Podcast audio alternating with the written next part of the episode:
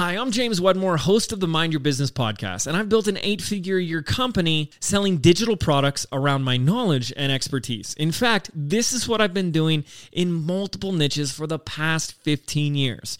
And if you've ever wanted to do the same, or maybe you're trying but you can't seem to get any traction, here's how I can help. As you can guess, you need an audience if you want to sell your stuff, right? But what if I told you? That you don't need a big audience. You don't need millions of followers to get started.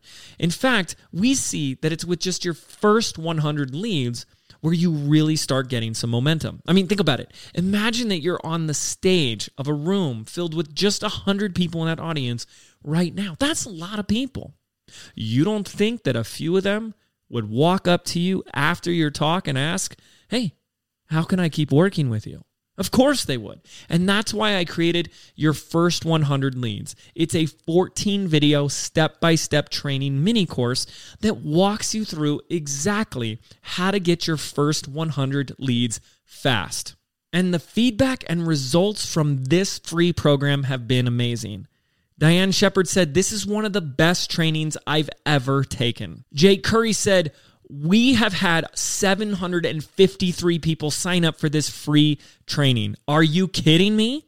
Dan Netting said, I'm currently going through the first 100 leads training, and James, I gotta say, it's brilliant. This training is A to Z complete, and the best part is it's absolutely free.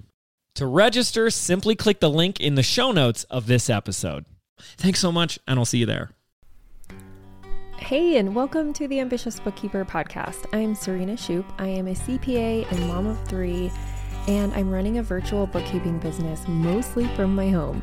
You're in the right place if you're a bookkeeper, accountant, or an accounting student, and you know that your purpose is bigger than sitting in a cubicle. If you're ready to learn some actionable tips and strategies to help you start and grow a bookkeeping or accounting business, I hope you stick around. Welcome back. Today, we are going to chat about upleveling your onboarding game. This is a question that I see coming up a lot, a lot, a lot. Like, what do I, how do I do this onboarding thing? I feel like I'm all over the place. La la la. Okay, so in small business, it's really good to and important to maintain a good rapport with your clients but it's just as important to grow your business and expand your client base if you're trying to grow, right? So, this means going through the process of onboarding new clients. And this is where people get really hung up and feel like they don't have a good process. They are lacking information, things take forever. So, let's chat through this. The good news is onboarding doesn't have to be scary. Um, but some of the concerns I see a lot are like, I don't know what information to ask for when I sign a new client, and what steps do I take with a new client, and what if I don't get anything, everything I need? Um, most likely you won't get everything you need, so just go into it knowing that. Here's the thing all of these are important, but these concerns can be narrowed down into two important goals setting expectations and asking good questions. Why? Because these things will build trust, which is very, very important in our profession. And at the same time, it will set boundaries. Okay, so let's talk about setting client expectations. And this is all going to roll into how well you feel you've onboarded your client. Yes, there's going to be a lot of unknowns. Yes, you're you're probably going to miss asking for a few things. But if we can back it up a little bit and set some good expectations for our clients and ask good questions, then we'll we'll we'll get a little further and do a little better. So one lesson I learned the hard way was not setting expectations with new clients right away. In fact, the expectations should show up in three places. So if you are doing other things, I want you to stop for a second come back to me here and maybe write this down. Discovery call conversation is place number one where you need to start setting expectations. Place number two is writing it in your engagement letter. Place number three is more conversations during onboarding. You can never set too many, I mean, like you could set too many expectations, I guess, but you can't reiterate it enough. Like you just need to make sure that they're aware of the process. So, not only does this set you up for success, it also means less chance for resentment on your end toward the client and difficult conversations down the line. Trust me, from someone I someone who's been down this road and made these mistakes before. And the best part is this will help build the trust right away. Your clients will see you as a professional and are less likely to treat you like an employee. After all, we're not going into business for ourselves just to be treated as an employee. Can I get an amen? okay. So, what kind of expectations should we be setting? And I'm just going to give you a few ideas, but it ultimately is up to you and the types of engagements you're going to have and the types of clients you're going to be working with and how many boundaries you actually need to set depending on the type of client you're working with. So many of these things just really go back to like the type of client you're working with, but here's a few ideas how often you'll be working on their stuff. Like, how often can they expect updated books? How long will onboarding take? I honestly, like, I used to feel very rushed with onboarding and I felt like it needed to happen quickly, but it doesn't. And you can set that expectation with the client. For instance, if we sign a new client on near the beginning of a month, or like at the very end of one month, and we're about to go into month end for all the rest of our clients, I set the expectation that we're probably not going to touch onboarding your stuff for two weeks. We're not going to even start it for two weeks. And then it might take us several weeks to complete onboarding you. I actually have one client right now, it's it's taken almost 3 months to onboard them for various reasons, but the key here is just setting the expectation that it could take longer than they expect. Okay? So, another example is how frequently you'll be sending them updates. So, are you agreeing to update them weekly or update their books weekly and chat with them weekly? Or are you agreeing to just update update them monthly? Those expectations need to be set. That way they understand how often they can expect to hear from you and communicate with them about their books, okay? Uh, another example is which days you have office hours is you know specifically if you have only certain days for appointments um, or you have certain days that you'll be working on their stuff. I know this is how a lot of bookkeepers manage a large client load. They have s- specific days set aside for certain client work. So say you have client a a b and c three three different clients right? You might work on client a and b on mondays and client C on Tuesdays because it's a bigger client might take all day. So setting those expectations with them is probably good. That way they can expect to hear from you on the days that you're working on their account to answer their questions.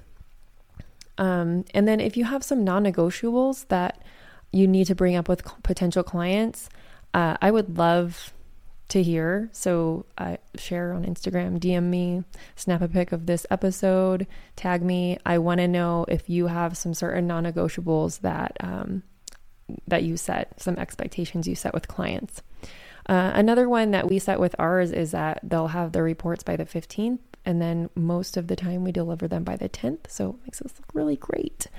Um, okay, so let's get into asking good questions.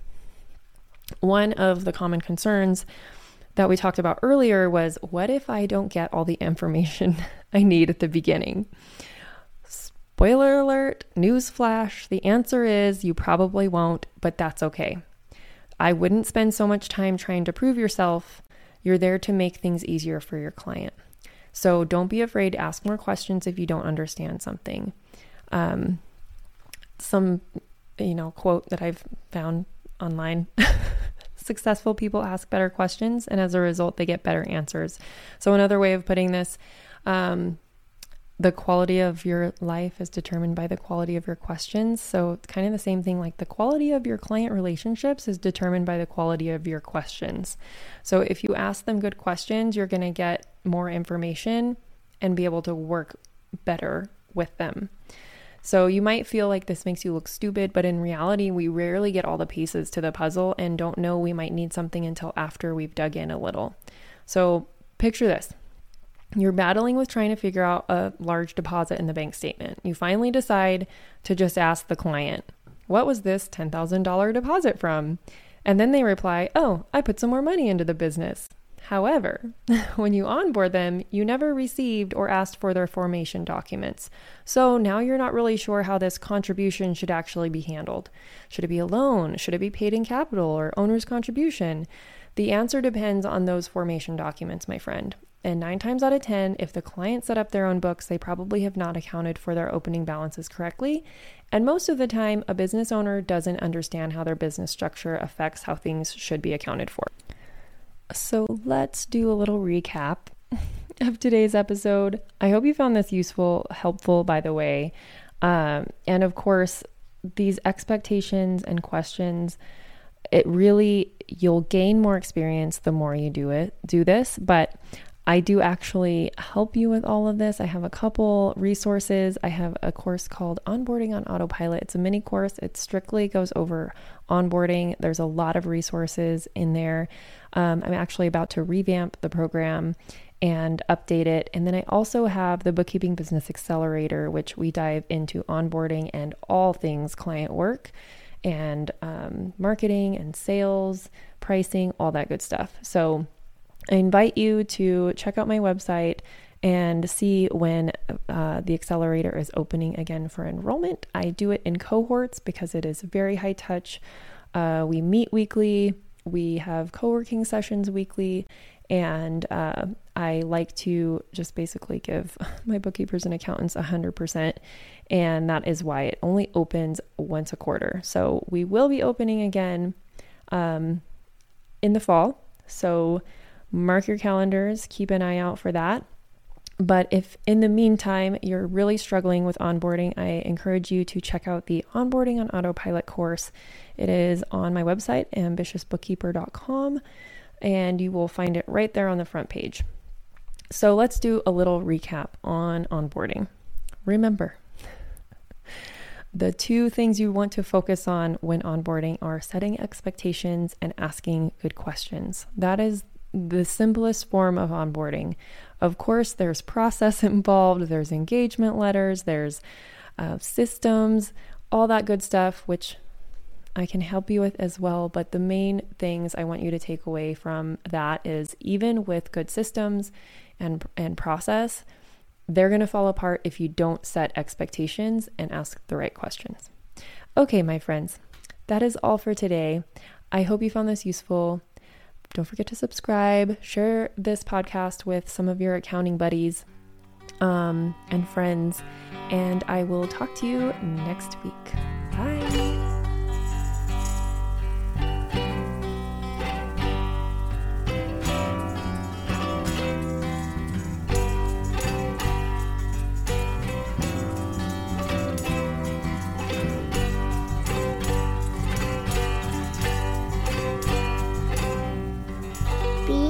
Ambitious.